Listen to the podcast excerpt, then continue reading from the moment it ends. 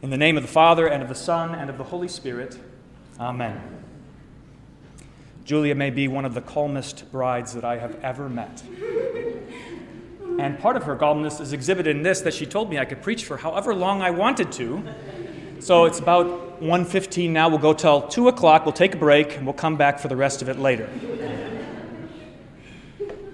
Jimmy and Julia have spent a lot of time talking with me, for which I am very grateful. They think they have gained something from me, but I have gained so much from them. Today, you are here in church to witness a wedding. Weddings are commonplace, they happen all the time. It is perhaps one of the most ordinary things in the world to get married. But something different happens here, in this place not as though it is a different kind of marriage. Marriage is marriage is marriage. Weddings are weddings. But here we have a wedding that is focused on God's Word, what God says, God's instructions for marriage. We live in a world that is not very good at following instructions, and so it is good that we are here today. Here today, listening to God's instructions about marriage, some of which are shocking. You heard Paul's words just a bit ago Wives, submit to your husbands. Husbands, lay down your lives for your wives. Shocking instructions. Instructions that may, in fact, be hard to stomach, certainly in our world, but God's instructions nonetheless. Because marriage belongs to God, and it is His gift to us. And that is why I'm so thankful today that you are all here to witness the marriage of Jimmy and Julia as they show us what it is to get married according to God's Word. It is fitting then that we listen to God's Word and receive some instructions from Him. So there are two parts to this sermon, two things I want you to take away. The first is instructions for all of you from God's Word, and then some instructions for you, Jimmy and Julia. First, for all of you, this is really simple. You should pray for Jimmy and Julia. And I don't mean that in the trite sort of way that we say things like thoughts and prayers, and we wish that things were good and hopeful and sentimental, but in a different way. You should pray in earnest for Jimmy and Julia. That's why you're here today.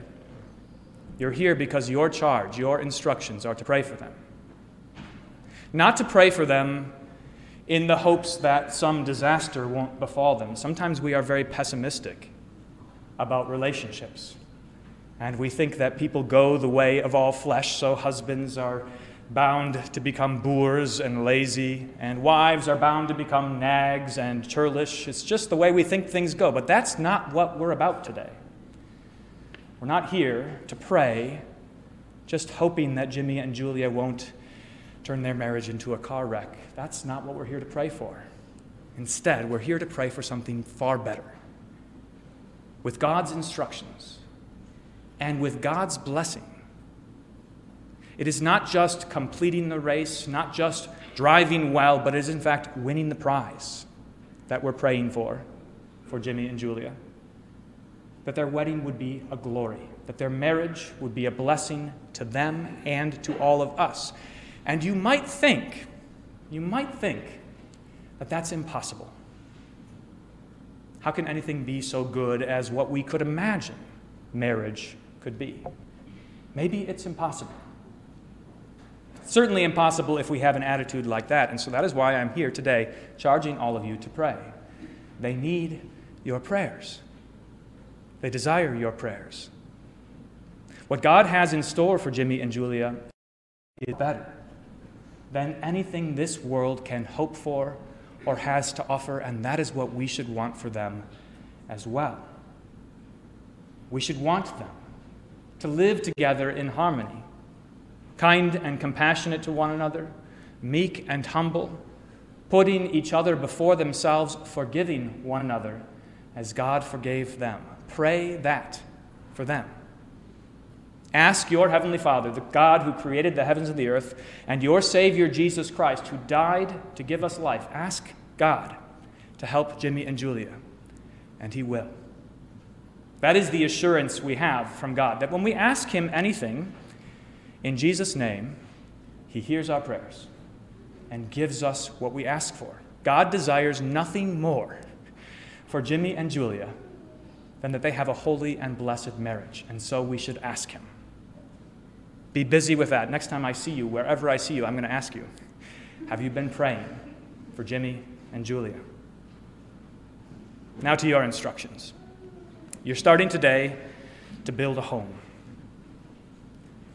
And you should think about your life together in terms of what Paul says to you being compassionate to one another, kind and meek and humble, loving one another, but above all this, forgiving one another, as the Lord has forgiven you. As the Lord has forgiven you. That's the starting place for everything you do in your life. You were dead in your trespasses and sins.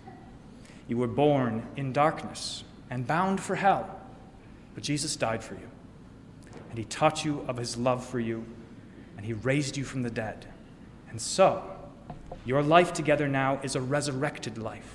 A life in which the forgiveness and love that you have to give to one another is not just the kind of forgiveness and love that you could muster up in your own hearts, but it's Jesus' own forgiveness and love. The forgiveness with which you can forgive one another is the same forgiveness that He poured out on the cross for you. When you love each other, it's with the love of Jesus.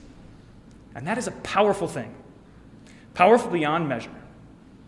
It is the power to raise the dead, to bring light into the darkness, and to turn your marriage into a blessing to all of us. You can measure this.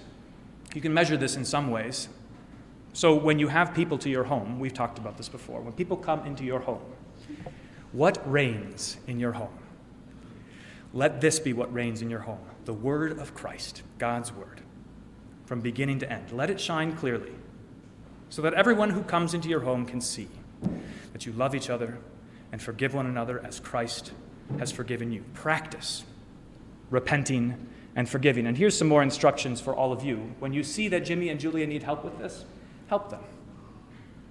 When you see that they need help loving one another, help them, encourage them, remind them what they are promising to do today to love each other and to forgive each other as Christ has forgiven them.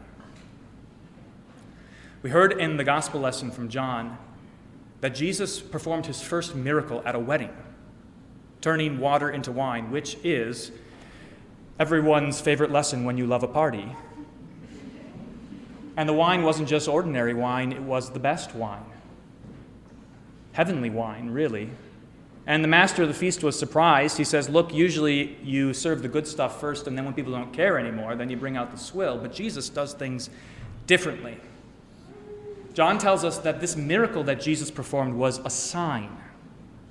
Signs always point to something, they teach us something, they show us something. Jesus' miracle shows us how God loves us always giving us more and better, saving the best for last, filling us with joy, abundant joy, and life in abundance. This wedding today, this marriage today, is also a sign. It is a sign for all of you of God's love. It is a miracle that God has brought these two people together who love each other the way God has told them to. It is a miracle. And it is a sign for us of God's love for us. When Jimmy loves Julia the way that Jesus loved us, we get to see a picture of heavenly love. When Julia trusts Jimmy the way the church trusts its Savior, we get to see a picture of heavenly love. So thank God Thank God that you are all here today to witness this wonderful occasion. Thank God for marriage, and above all, thank God for his blessings on Julia and Jimmy. In the name of the Father, and of the Son, and of the Holy Spirit, amen.